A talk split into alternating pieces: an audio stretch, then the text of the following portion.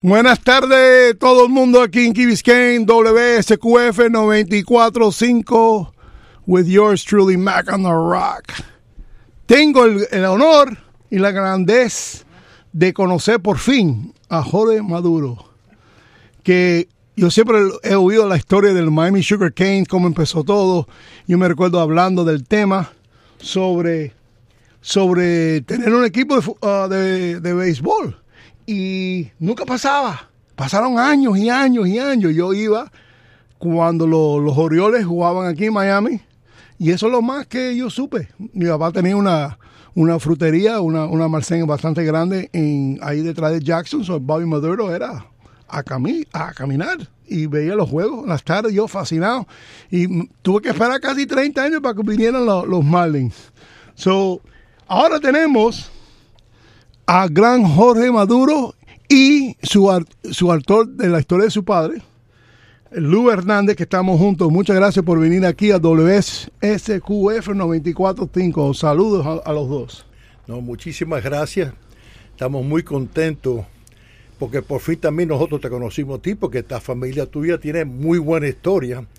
Nunca me olvido la historia de cómo se el primer juego de béisbol, cómo lo hicieron con un avión volando y así fue como se se Sí, era, era eh, los Red Sox contra los Yankees Ajá. en una serie, no creo que era mundial. No, yo creo que era. no, creo que fue una serie mundial, ¿no? o si era mundial. Sí, yo creo que fue los Yankees y Brooklyn. En Brooklyn, oh, Brooklyn Dodgers, exactamente.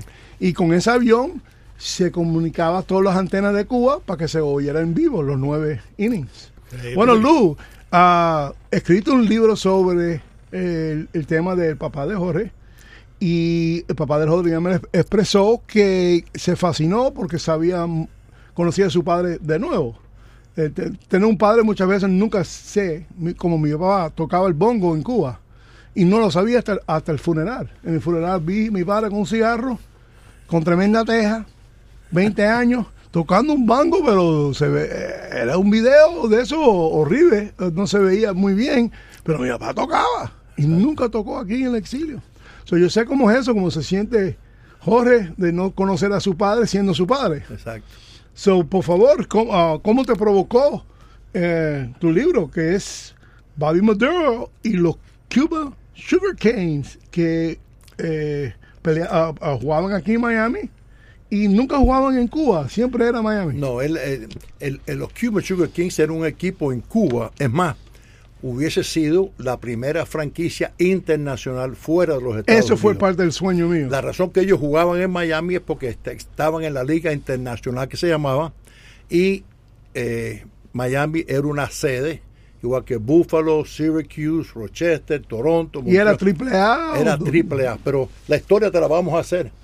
Lu no solamente me hizo el regalo ese, pero Lu también ha escrito como siete, ocho, eh, estrictamente de béisbol. Es un fanático tremendo. Está en una organización que yo descubrí a través de él, se llama el Society of American eh, Baseball Research. O sea que él es un verdadero seguidor y él quiere más a mi padre que todos los maduros juntos. Y cuando escribiste el libro, ¿conocía a él ya de niño o de joven? de Lo conocí en una convención que tuvo SABRE, la Society of American Baseball Research, en 2016 aquí en Miami. Ah, bueno, ya ha, pasado que- mucho tiempo ya. Y ahí a los dos minutos casi de conocerlo le pregunté, yo quiero hacer una biografía de su padre. Y así empezó todo. So, él te empezó con ciertas anécdotas o anécdotas Sí, y tú corriste la, ya la historia porque lo conocía ya la historia de, sí, béisbol. algunos, pero yo tuve que hacer el, el research, no las investigaciones. Yeah. Eh, pero sobre Bobby Maduro yo siempre digo de él que él no solamente fue un amante de la pelota, pero él, Maduro, fue un gran patriota cubano. Porque todos los esfuerzos de, de Maduro sobre la pelota fueron hechos con un propósito eh, superior. Llevar en alto el nombre de Cuba en los ojos de la comunidad internacional. Yeah. Y así yo siempre lo vi y así siempre él fue para Bueno, mí. ¿tú crees que lo logró? Yo creo que sí. Sí, lo porque logró. el cubano Lo ha triunfado en las grandes ligas. Como le estaba diciendo Jorge, él era dueño de un equipo de triple A de, de- de casi de Grandes Ligas. Ya el, el próximo nivel, nivel es Grandes Ligas. Y ese equipo fue vigente o tuvo su, su tiempo por eh, cinco años y medio, del 54 a, a, a la mitad del- de la temporada del 1960, que cuando vino la revolución ya sabemos Sí, que todo acabó se con jode. todo, sí. Como la CMQ. Se La- jodió. lo interesante de Lu, donde yo conozco a mis padres por la parte de patriota, como él lo llama, porque en aquella época el béisbol organizado no quería o no dejaba que ni los cubanos ni ningún otro pelotero pudiera jugar en el béisbol organizado. Y con mi padre y tres o cuatro otras personas que gracias a Dios eran millonarios en Cuba, pudieron combatir esa discriminación, que es una palabra que se usa por todos lados. Bueno, en aquella época discriminaban contra los cubanos y contra la Y, gente y de en América también. Exacto. Y entonces ellos rompieron esa barrera. Entonces eh, mi padre eh, compra una franquicia que estaba aquí en la Liga eh, Internacional de la Florida que se llamaba. El equipo creo que era clase B o clase C. Havana en aquella Cubans. época ¿Cómo se llamaba? Havana Cubans. Havana Cubans. y lleva ese equipo para Cuba con ese nombre. Entonces, cuando creo que fue Springfield, va para las grandes ligas, que fue el Baltimore, él compra esa franquicia y se convierte entonces en el equipo de AAA. Pero ya él había hecho el estadio, eh, ya le había hecho el estadio con la idea de que los muchachos, generalmente en esos países, los peloteros vienen de áreas, tú sabes, eh, no pu- pudientes. Entonces él quería que los muchachos vieran dónde estaba el futuro de ellos. Y ese estadio estaba hecho con las dimensiones de un equipo de grandes ligas. Es más, que en aquella época había, estaban hasta más que un equipo de grandes ligas. Entonces él convierte esa franquicia en equipo de triple A. Pero más interesante, dice, ¿cómo nosotros vamos a surtir ese equipo? Entonces tenía, igual que un equipo de grandes ligas, tenía sus scouts que iban por toda la isla.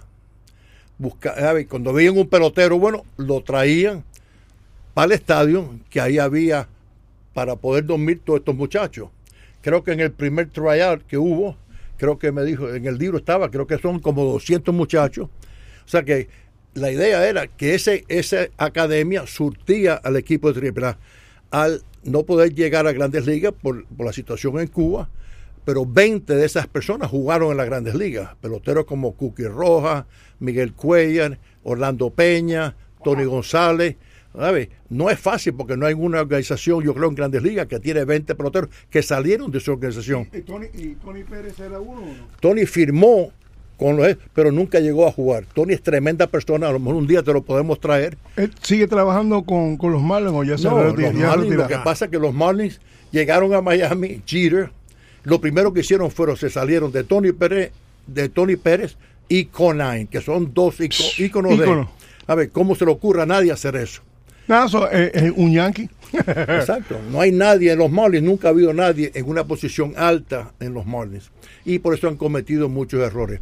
Yo estoy bien embullado con los Marlins ahora, porque el año pasado, por el manager que tienen, se llama Shoemaker, vino de, tiene tremendo background y viene de la organización de San Luis, que para nosotros es la mejor organización que existe en el béisbol.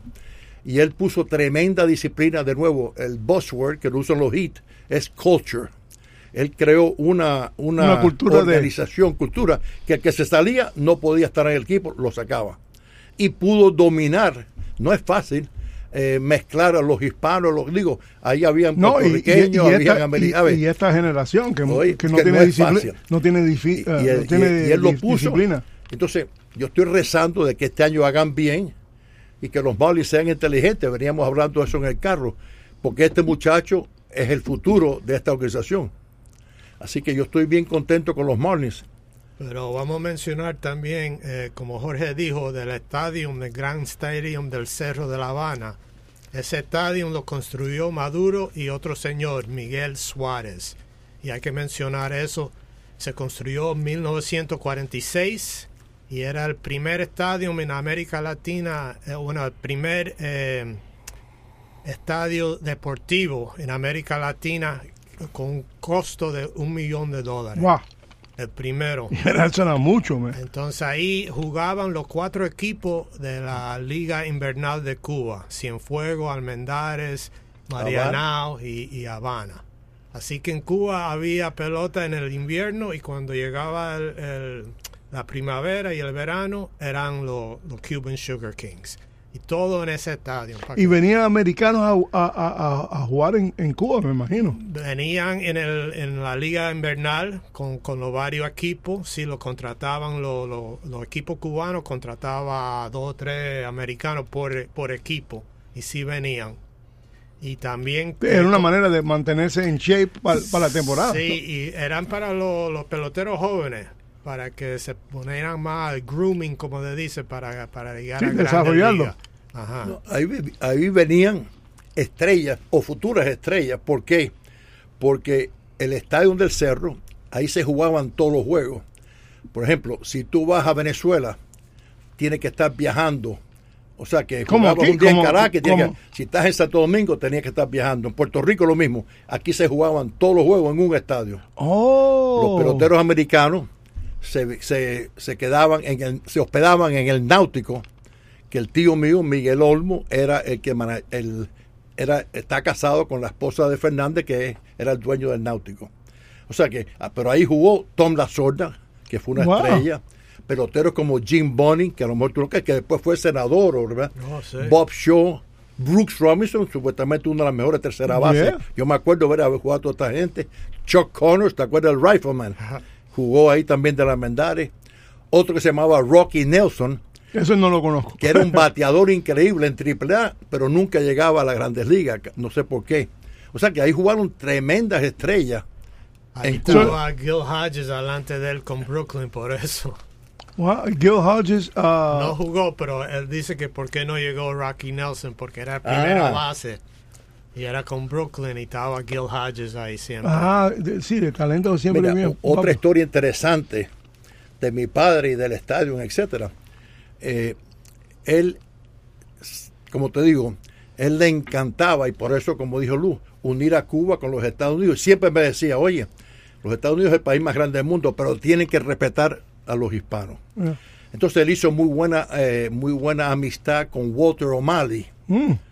Entonces que cuando aquí había O'Malley eran de los Dodgers. de los Dodgers. Entonces, se discriminaban con todos los peloteros de color, etcétera. Y Jackie Robinson lo trajeron a Cuba para jugar exhibiciones se contra o- llenaba, otro se equipo. llenaba el estadio. Desgraciadamente no se llenaba mucho, mucho. No. No, era- no es lo que se esperaba. Pero él, eh, Jackie Robinson, eh, antes de subir para las grandes ligas, tuvo ahí. Es más, que Julie Sanguilí, que era de las Mendares, porque los dueños de Mendares, tengo entendido que eran del Vedado Tenis, ¿sabes? Gente rica que, se, que compraron el Mendares. Y Jackie Robinson tuvo problemas con el tobillo, creo que fue, y le hicieron una cirugía, una en, en Cuba. Así que, ¿sabes? Tiene ese, ¿Tú crees que eh, si, si no hubiera la revolución cubana, era muy posible que uno de los equipos, como los de, de Canadá, jugando en las grandes ligas, iba a ser La Habana? ¿Es posible o Eso fue lo que mencioné. El primer equipo fuera de los Estados Unidos era Canadá antes de Montreal y Toronto. Yeah. Al tener el problema en Cuba, pues entonces cogieron otro equipo. So, si no hay revolución, ustedes piensan que hubiera un equipo antes de los Marlins ya en Cuba? Sí, sin duda, la primera franquicia en Grandes Liga Internacional hubiera sido los Cuban Sugar Kings. sí. Wow. Los- Impresionante los- como la historia no- y, y te voy a dar La- más, la cubanos historia no sabe, azúcar, sí. y te voy a dar más todavía. Mi hijo un día me da una caja y Luis y yo empezamos a ver la caja. Mi padre dice, no solamente Cuba hubiese estado en la Grandes Ligas, pero Venezuela también hubiese estado en las Grandes Ligas. Wow. México también hubiese estado en las grandes ligas. Lo que él decía, que iba a haber una liga nacional, una liga americana y una liga internacional, donde iban a estar todos estos países. Jugando el año entero. Fíjate cómo es la cosa. No, el año entero no, durante las grandes ligas. ¿Sabes? Igual que hay una Ah, liga tú dices nacional. como, como, como conferencia. Igual que la liga nacional y está la liga Oh, americana, entiendo, una liga entiendo. internacional. Wow. Fíjate que en estos momentos la cantidad de peloteros se predi- se predice, se dice, Yeah. que dentro de 5, 6, 7 años, el 80% de los peloteros en grandes ligas van a ser eh, you know, latino. Sí, como el país. Exacto. como la población. Exacto. Bueno, ¿y qué, qué parte de- del libro eh, te, te impresionó cuando tú lo estudiabas para escribirlo? Hay una parte del- de tu libro, háblalo más específicamente de tu libro. Bueno, de la carrera de Maduro, eso es lo que me impresionó eh, más que nada. Eh, desde joven él siempre fue amante de la pelota y, Y, se- y se- y su negocio, su oficio, ¿qué, qué es lo que Eh, era? bueno, Jorge le puede decir mejor que Exacto. eso. mi pero- abuelo, eh, mi familia salió de España o fue a Holanda. De Holanda fue, es más que en Holanda hay una estatua, a ti que te gusta todas estas cosas, eh, que se llama George Maduro, que murió en Dachau. Entonces, esa, esa fue para Curazao. En Curazao, mi abuelo, Estamos hablando a 1900, 1800, ahí, no sabes. Siglo, eh, al principio Porque del los, siglo XX. los cambonos vinieron hasta el 22, bueno, 1992, ah, Entonces, 22. entonces fueron para Curazao. La, la, economía en Curazao se debilitó, vendió a sus, a sus hermanos y fue para Cuba. Ayudó a desarrollar el central Cunagua en Camagüey. De ahí, con ese dinero, va para La Habana y forma la compañía cubana de fianza, una de las de la, de seguro más respetua- respetada en Cuba. De ahí, mi padre, con Miguel Suárez, con el dinero de los abuelos, Yeah. forman toda esta revolución de béisbol en Cuba. Porque fue una revolución de verdad.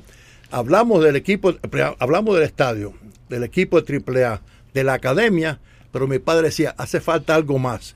El algo más, fue, me han dicho, entre 5 mil y 7 mil muchachos, imagínate, por toda la isla de Cuba. sí, buscando talento. No, no, no. Campamentos. No, no, no. Muchachos de la edad, tiene que ser 12, 13, 14 Sí, pero años. para hacer las ligas, para eh, buscar Había talento. ligas. Yeah. El umpire tenía que estar pasar un entrenamiento. Los coches pagaban un entrenamiento. Y mi, Sí, un, padre, cor- un Corey League.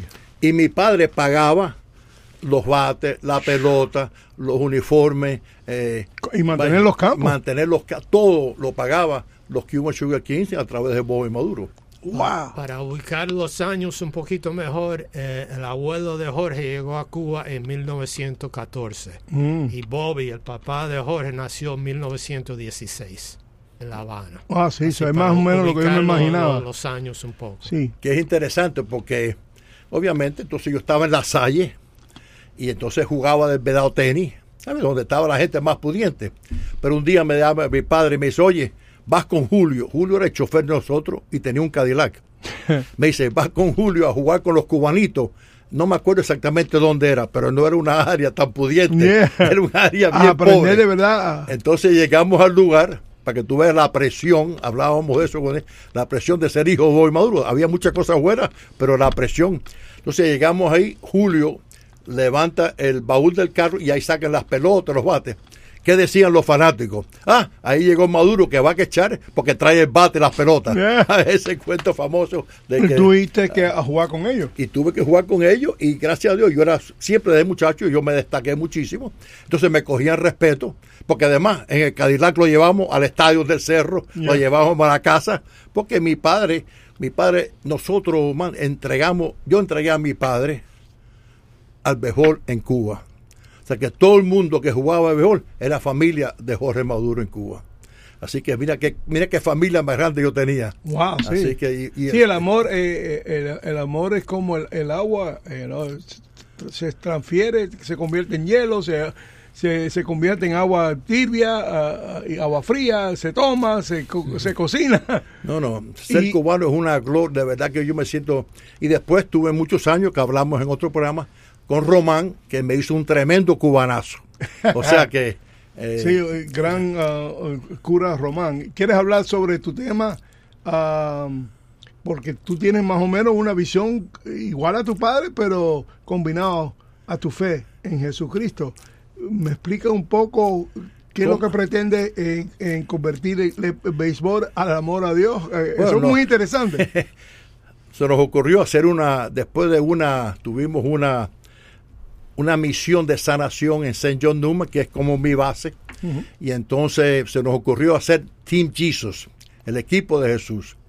La versión corta, el equipo de Jesús es, eh, béisbol y sports con un programa de bienestar para maximizar el, el ¿cómo se llama? El human behavior. ¿cómo? Eh, Sí, el trato, el trato, el trato, el ¿sabes? trato del que joven. se, que se superen los muchachos. Que se maduren. ¿Cómo hacemos eso? Pues eh, nos invitan a los colegios donde se juega béisbol y hablamos no solamente de los fundamentos de béisbol, correr, coger la bola, sino también de cómo superarse para ser ganador en el juego de la vida, que es el más importante, el juego más importante.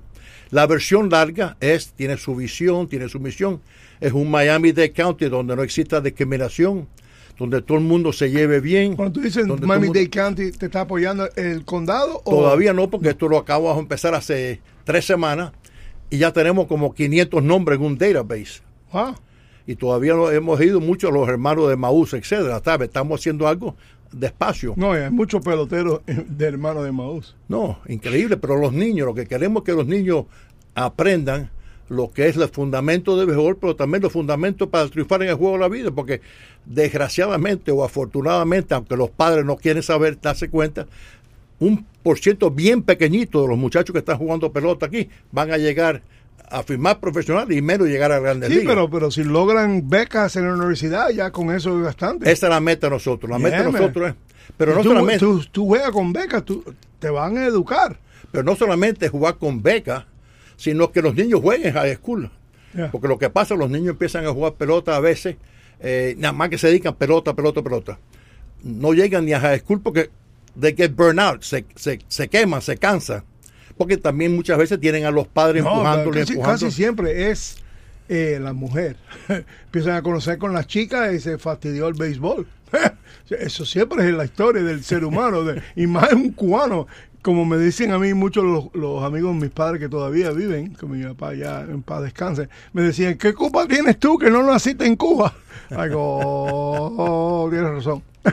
y todo, la pelota es una disciplina tan intenso, y más si eres lanzador. Si él es lanzador, tiene que cuidar ese brazo y, y dedicarte a eso, pero al minuto que empiezas al baile, a ver las mujeres, a hablar con él, y te hace ya famoso en béisbol, es posible que cuando llegas a high school ya estás... No, ¿no? es, es bien. En high school empieza, después en college es más todavía, cuando firmas a profesional, tú sabes, y más si tienes el uniforme de los Yankees, es más todavía. No, imagínate cuando te meten en doble A en Casa El Carijo, en Kansas, no tienes vida social después de vivir aquí en Miami.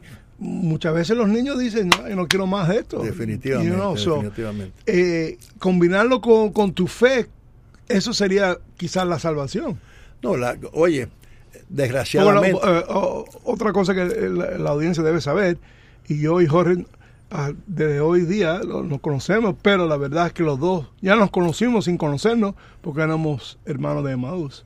Y, ah, y esa, esa comunidad, yo empecé con Emaús en el 99. right, Tanto que Iñaki Victoria, que, que en paz descanse también, ah, él me casa, él me casa con mi esposa. Y él siempre me decía en todos los Emmaús, cuando yo hablara, después de casarme, digo, este es el único divorcio que tengo.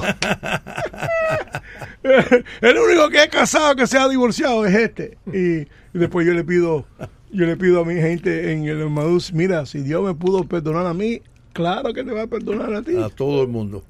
Yo empecé por cursillo porque tuve la dicha de conocer a Román. Ajá. Si yo Inclusive es con, para matrimonios. si yo hubiese, no, para matrimonio, no, para vida. No, pero, ok, pero eh, ¿tú vas con tu esposa a Crucillos o no? ¿O tú puedes ir Bueno, solo? yo fui y después ella, pero mi esposa ah, es ¿se pueden, ir, americana. ah, se, se pueden ir solo. No, los cursillos para ir solo. Sí, yo nunca, yo No, nunca no, he estado. debe- debes ir, ahora viene uno en marzo. Cursillo, tú vas solo, es un cursillo, Es que- imagina tú Emaús, pero cursillo es más profundo que Emaús todavía y es parte de la Iglesia Católica Mundial. Ahora nosotros hicimos Emaús Mundial, pero cursillo tiene una fuerza, una energía tremenda.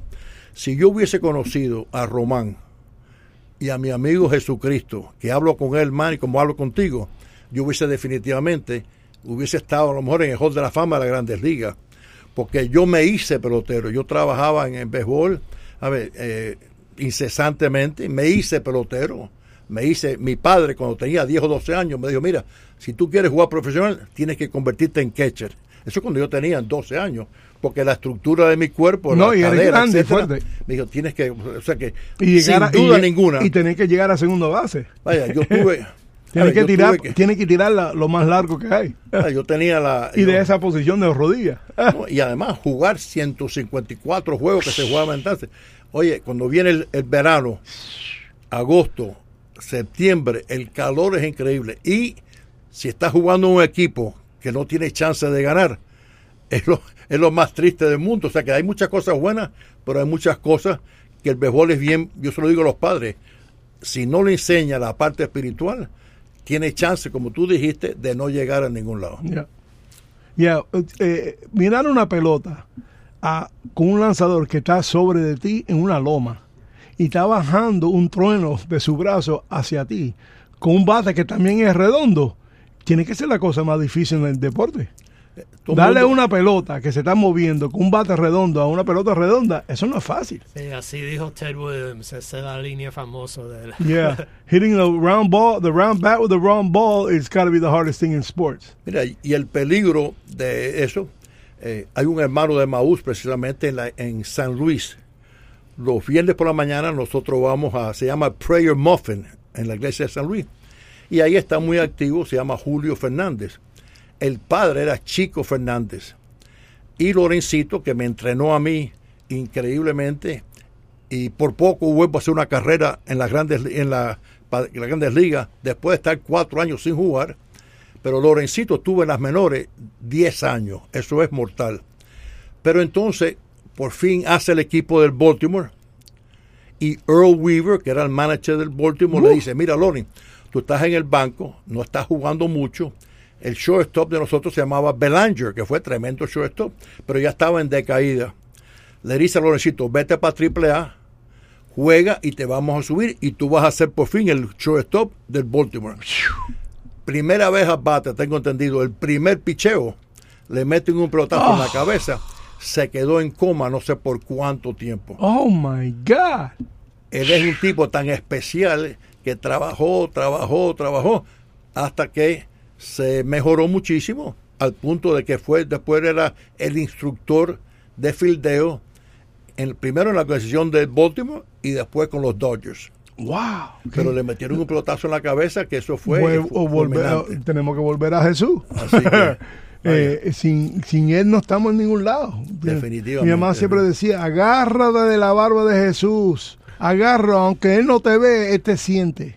Exacto. O sea, porque la barba está aquí abajo y tú agarrado y él sabe que aquí, aquí lo están agarrado de él y no ve, y pero te siente, te siente que tú estás hablando de él. Y a mi mamá era de mucha fe. A ver, a- a- a- escribiendo el libro, una de las cosas que Luis, que Lu pudo captar es eh, hasta el pensamiento, los dichos de mi padre. Mi padre decía, todos los deportes son buenos porque cada deporte enseña una, una parte. El basquetbol enseña, a ver, atletismo, el fútbol enseña cómo ser top, el béisbol tiene todo eso. Y entonces, pero él decía, el béisbol es el único deporte que por la velocidad, que ahora la están impulsando un poquitico más, es el único deporte donde la familia se puede sentar juntos, las comunidades pueden jugar una con las otras y los pueblos pueden jugar. Entonces, por eso, ¿sabes? La familia, por ejemplo, tú vas a un estadio y el abuelo le puede decir al padre y al hijo, mira, ahí está Camilo Pascual, que era la, me- la mejor curva que existía nunca en el béisbol. Mira, Ted Williams, el mejor bateador. Ted Williams tiene una historia muy simpática. Había, o, se- todavía no muerto, se llama Pedro Ramos. Pedro Ramos pichaba con los Yankees. Él vivía detrás de mí, en Westchester. Bueno, eh, y, usted, Y entonces él tú lo- tenía el, ta- el tabaco, ¿no? Pedro Ramos, uno. Nicaragua. Yes. y yo me acuerdo, tenía Yo un era yo un niño, antes de mudarme en Key Biscayne, yo vivía en la 101 y la 12 calle. Y detrás de mi casa era Pedro Ramos. Y él venía a mi padre a con el tabaco Pedro Ramos. No, y él cuando- cuando- antes de mudarnos, nosotros nos mudamos aquí en el 76. Pero de 64, 76, tenía Pedro Ramos detrás de mí. Bueno, y cuando, y cuando él llegó a la Gran Liga con los Yankees, porque empezó Era los- medio rubio, era alto, él era guapo. O sea, no rubio americano, Exacto. pero era casteño. Sí. Pero él, él cuando se estuvo tan orgulloso cuando estaba con los Yankees, que aquí andaba en un convertible con el uniforme de los Yankees muchas veces iba a los restaurantes. Ah, Pero una vez está pichando contra Ted Williams y poncha a Ted Williams. Y, él, mira la personalidad de él, que le dice a Gagabate, mira, coge esta bola y aquí esta pluma, y ahora cuando Ted Williams regrese, que yo vaya a pichar, pídele que te pide el autógrafo. en el medio del juego, Ted Williams, a mi sorpresa, le firmó y el cacabate llegó y se la dio a Pedro. En el noveno inning, viene otra vez a batear Ted Williams. Y dice Pedro, un strike, dos strikes, pensaba que lo iba a ponchar Mira, y le tiró una recta. Dice que metió un batazo tan lejos que todavía no ha caído. Cuando estaba llegando a tercera base, que iba a Pajón, Ted Williams le dice, hey Pete, go get that ball, que te la voy a firmar. Pedro, ve a buscar esa nota que también te la voy a firmar. Fantástico. Eh, Pedro hubiese sido un atleta tremendo, pero tenía, como tú dices, a él la fe. Ahora, era tan bueno que pichó no sé cuántos años en las grandes ligas, lo que no tenía, como estaba con el Washington, que en aquella época no era tan bueno, pues no tiene un récord de eso, pero él una vez retó a Mickey Mantle para correr, a ver, a 100 millas, era un bateador increíble. Ahora, él, tenía el defecto, si yo me acuerdo, sábado, el domingo generalmente en Cuba, en el Estadio del Cerro, jugaba, el primer juego era siempre eh, Marianao contra Sinfuego. Pero el juego grande era Bani Almendares. Y después que Pedro pichaba, o generalmente, o Camilo que fuera, pero entre, entre juego y juego, me acuerdo siempre de Pedro Ramos caminando por los pasillos del estadio con dos muchachas que venían de Tropicana. Yeah, Imagínate. Vaya, era un Es- estilo de eso es vida. lo que yo te dije, ese es el problema, que no todo el mundo lo logra. Un tipo simpaticísimo. Si él viene a Miami un día, te lo voy a traer. Bueno, que no tenía fama de Babe Ruth, de no dormir un día completo de con mujeres y, y todavía daba tres horrones. y, y, y arriba de eso tomado. A mí, era impresionante. Es como Mickey Mantle. Mickey Mantle dice que él hubiese su- supido, se dice, eh, sabido, supido, ¿cómo se llama? Sabido. Sabido. sabido, sabido. Que, a ver, él hubiese, se hubiese portado bien. Imagina tú, eh, Mickey Mantle era un tremendo pelotero, la rodilla mala y después vivía también. A ver, se divertía muchísimo. No, imagínate, era guapo. Pero era tremendo pelotero y tremenda persona. Ok, ahora, ¿cómo llega el, ah, la parte política y cómo, por qué nombran el estadio Bobby Maduro Stadium? Eso, es- ¿Tú hablas de eso en, en el libro o...? Sí, lo menciono. Eso pasó en los años 80, ¿no? 85 yo creo que fue. Y fue un comisionado aquí, en Miami, que lo llevó a, a la votación. Sí. Y fue aprobado por el Commissioners de, de Miami. Y ya, y ya lo- yo- los Orioles ya se habían ido. Eh, no, todavía estaban jugando Todavía están ahí. Sí, sí. Yo me recuerdo de chamaco yendo. A mi papá me llevaba en mediodía trabajando la fruta y vegetales, todo sudado, con color a papa. Y caminamos ahí mismo, en Sí, una cuadra, la- y íbamos. La cosa fue entonces a los dos años, a los tres años, fue que se mudaron los Orioles para Sarasota. Sí, porque le dieron un estadio en un Sí. complejo, un complejo fenomenal que este Sí, de- Mongo Ciudad no lo hizo. Cuando terminó mi padre toda su carrera, y una historia lindísima, eh, él empieza a trabajar en la ciudad de Miami, fomentando el béisbol entre los jóvenes y aquellas personas que terminaron high school o college, que no lo habían firmado, le hicieron una liga para que pudieran seguir desarrollándose. Y de ahí salieron algunos para los profesionales. Entonces un señor que se llamaba Irán Gómez se enamoró de la historia de mi padre, etcétera, más o menos como Lu. Y él fue el que consiguió que la ciudad de, de Miami, que el alcalde, no me acuerdo si era Suárez o, Ma- o Manny Díaz, eh, ¿sabe?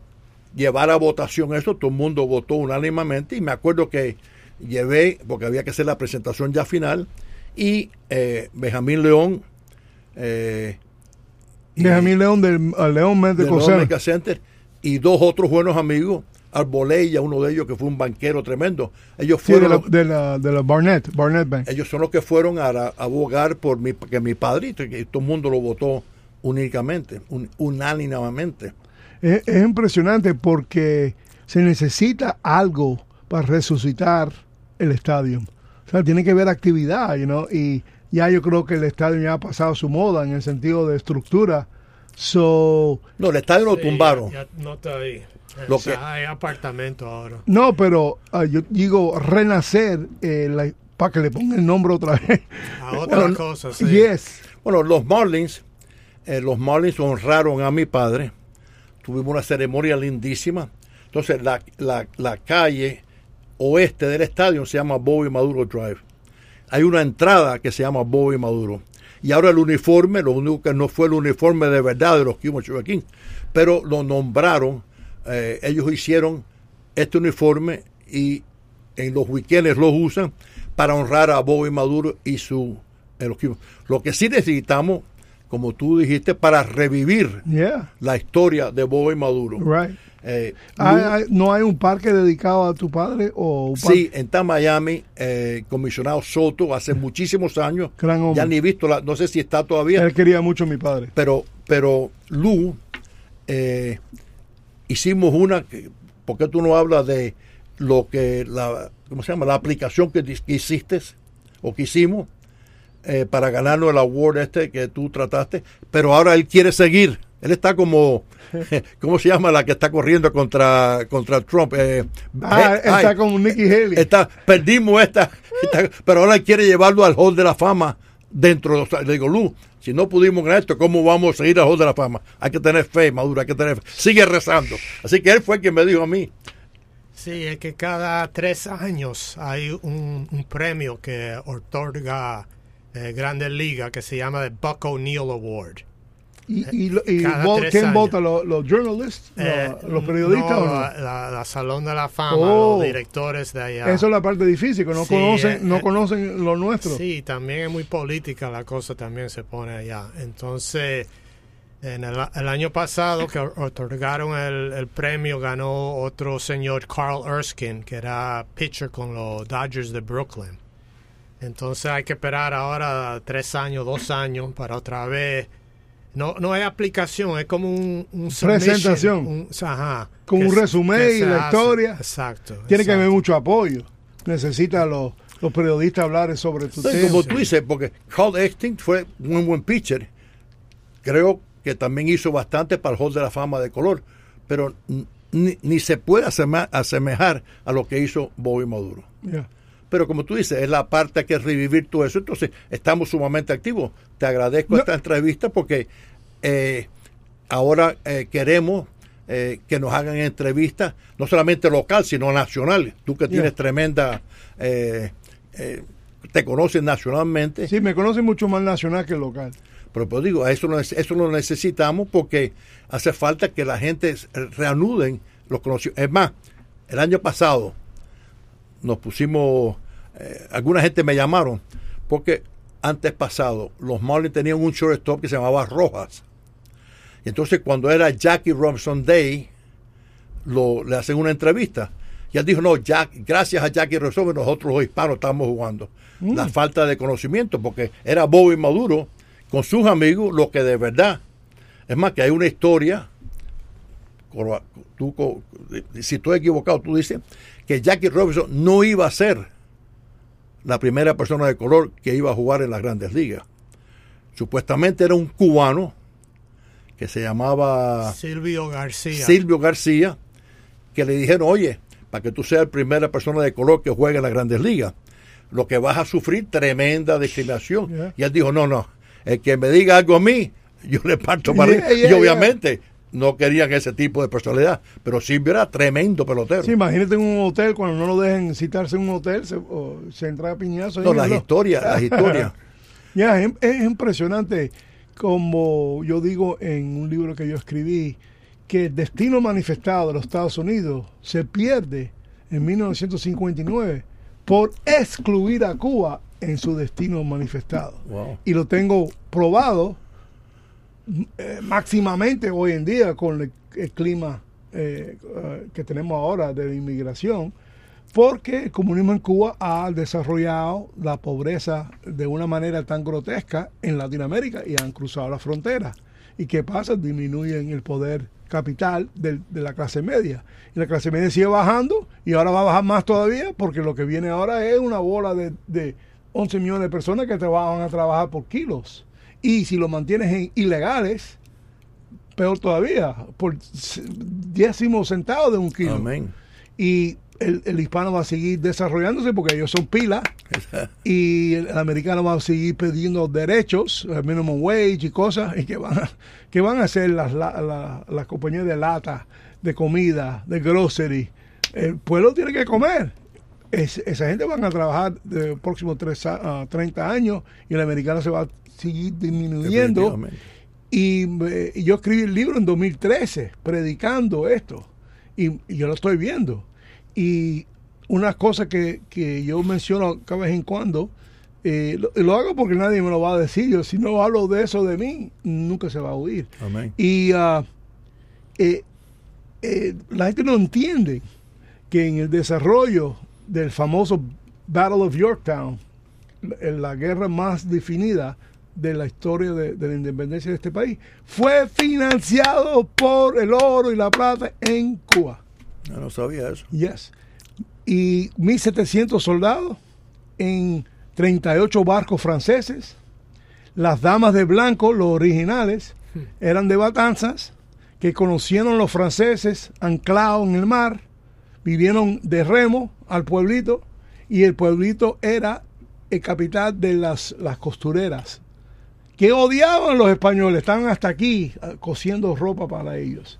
¿Y qué pedían? Eh, vengo, vuelvo a, la- a romance cubano, no es culpa mía que no nací aquí. Ellos lo que querían era el romance francés. Amén. No quiero hijos españoles, quiero hijos franceses. Y se quedaron dos semanas.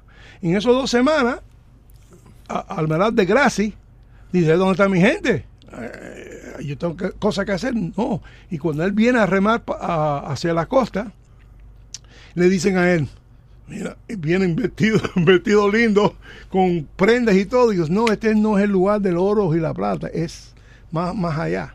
Y él estaba rechazado en Hispaniola, porque los franceses y españoles dijeron, mira, vete a... Tú sabes que los franceses Sí, sí. le cortaron la cabeza a todos los reyes después de la independencia de los Estados Unidos. So, había ya revolución andando y todos los magnates de Francia que no querían meterse rey francés se fueron a Hispaniola. Pero no querían poner dinero. El que puso el dinero fue los españoles de colonia en Cuba. Y esa, esa, es, esos barcos, 38 barcos, se fueron para Yorktown. Se pelean con los ingleses en medio de la noche, que se llamaba la, la batalla de, de, de- de Chesapeake. Y quedan 18 barcos.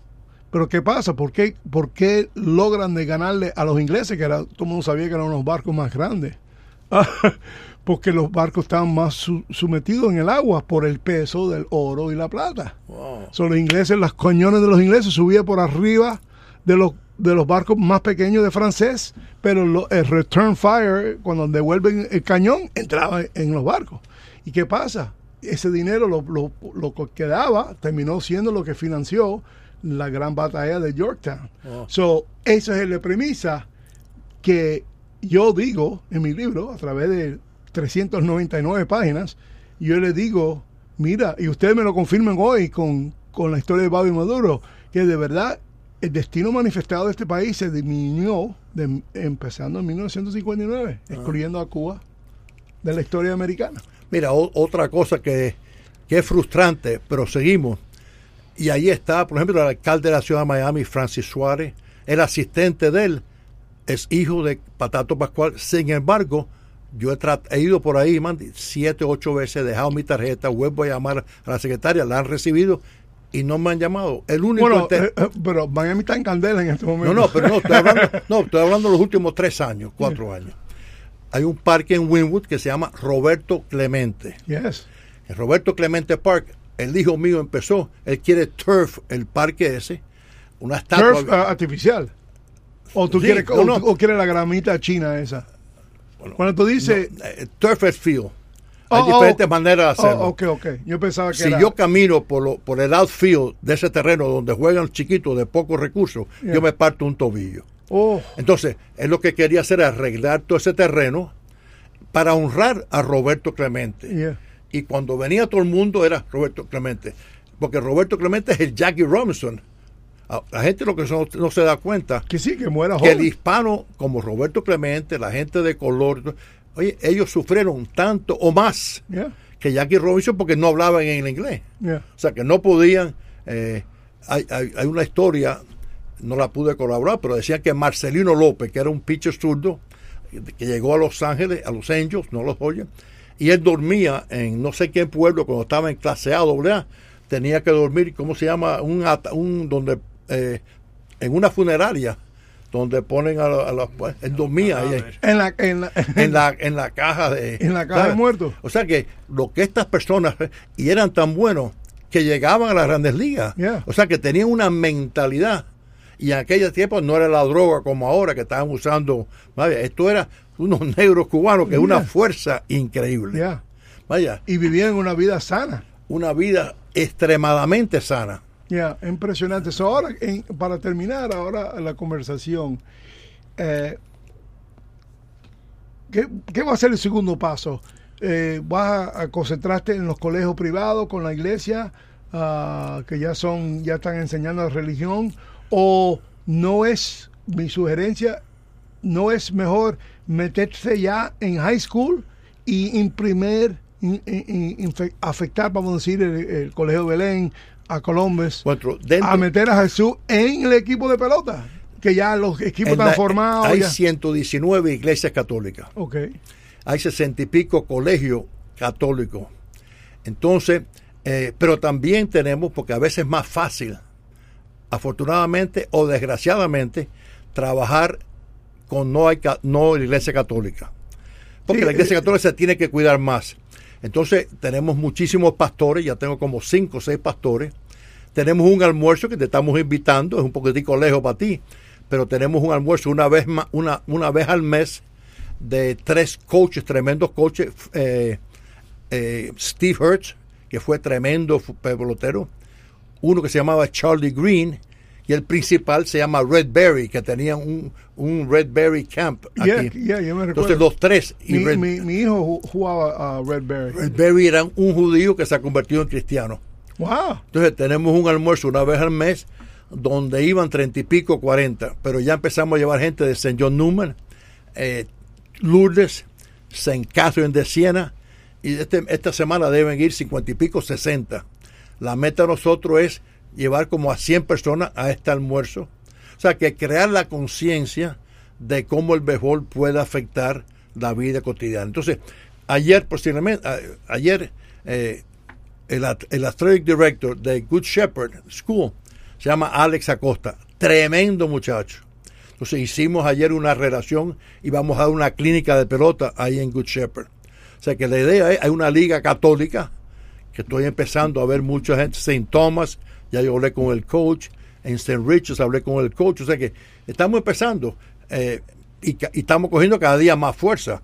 La, el- pero el, el sueño de nosotros es, hay 13 distritos en, las, en el Metro Dade County, pero hay 34 comunidades. Entonces la idea es, Key Biscayne sería bien fácil hacerlo porque podemos medir el impacto que nosotros hacemos aquí. Entonces lo que quisiéramos hacer es hablar con el alcalde, que tengo, que tengo me han dicho que es Emaús también. Yes. Estás Yo, tú, yo rasco. tú, que eres un motor de vaya, una energía increíble. No, solamente una voz. El, el- el coach, de- Lo, lo que, lo que la voz mía entra en estéreo. pero tenemos el coach de pelota. O sea que la idea es que el alcalde haga un llamado a la comunidad a vivir una vida saludable. A ver, donde todo el mundo se motiva a trabajar por el bien común, donde todo el mundo se... No, y pelota Ah, te felicita eso porque los niños pueden jugar a los cinco años y ya empiezan. Entonces ya tenemos Biscayne. A ver, ojalá que tengamos a través de ustedes eh, Alfredo Rabaza, tremenda persona. Tenemos entonces eh, Miami Lakes. Ahí hay un muchacho cubano que se llama Fred Senra, que lo conozco hace 40 años de cursillo. Él tenía agencias de, de carro, él la vendió. Es el presidente de la cara- Cámara de Comercio. O sea que él se va a encargar de eso. Mm. El alcalde de Coral Gables, que es también hermano de Maús. Joven él. Eh, y una energía increíble y está haciendo tremendo trabajo. Hay un parque ahí en cerca de donde está la alcaldía que ahí juegan un equipo de softball los martes y los jueves. Se llaman los Guión Viejos. Eh, Hay 60, 70 mucha- eh, muchachos como nosotros jugando softball ahí. O sea que espero que el alcalde también haga. O sea que la idea es, la gente tiene que de verdad darse cuenta del poder que nosotros tenemos de hacer el bien, el poder de representar a Jesucristo y que la gente camine como Jesucristo. A ver, no solamente vale la pena ir a la iglesia y ser eh, fanático, hay que también jugar y llevar ese mensaje hacia adelante, que eso es lo que es ser un buen cristiano, un buen y sobre todo un buen católico. Bueno, aquí vamos a terminar la entrevista ah, para que sepan ah, mañana la grabación de esta entrevista y esta conversación, porque en verdad no fue entrevista, fue conversación. Yo aprendí tanto. Está wsqfradio.com. Yo lo comprimo ah, porque esto, estas conversaciones de, de- de una hora son 635 megabytes y yo tengo que reducirlo a uno para que ustedes puedan compartirlo a través del teléfono. So, ya, ya eso fuera de mi, de mi tema, se lo doy a un técnico, él lo, eh, él lo hace y cuando vas al sitio wsqfradio.com, ahí está ah, grabado y lo dispara donde quiera y ojalá que esto sería la primera conversación que tienes para empezar las otras conversaciones en los, o- en los otros radios. So, muchas gracias Luz, muchas gracias Jorge por estar contigo. Eh, ha sido un honor porque de verdad que yo tenía eh, eh, esa nota cuando yo era joven y la verdad que, que yo, yo empecé con pelota mucho, mucho antes de baloncesto, pero después vino la chica y terminé quarterback de fútbol y ahora me duele el brazo, el tobillo, el ten- ah, todo. So, muchas gracias y si quieres mandarle saludos a alguien en particular, ahora que estás en vivo, Lu quiere decir algo a... Fue un placer estar aquí con ustedes, de verdad. No, y yo también lo que quiero es que, que sigamos, que Dios nos siga iluminando, que nos dé la fuerza, la energía para no cansarnos y que de Miami se convierta de verdad, Miami-Dade County y las municipales, en el lugar ideal en este país para vivir, jugar y donde la familia se puede desarrollar. Y muchísimas gracias, Y si Mandy, que Dios te siga bendiciendo. Si quieren saber más de Bobby Maduro la Repite. vida de él, eh, Bobby Maduro y los Cuban Sugar Kings se puede encontrar en amazon.com. Repite, repite que estamos en radio. Eh, Bobby Maduro y los cubanos reyes del azúcar eh, disponible en amazon.com. Ahí estamos, WSQF 94.5 Blink Radio, Keep It Game. Hasta luego. If you like our programming on WSQF 94.5 in Key Biscayne, you can also hear us very far away nationwide, WSQFradio.com. And if you like our audio files and our subject matter, subscribe to YouTube, Mac on the Rock Rampage. Take care and stay free.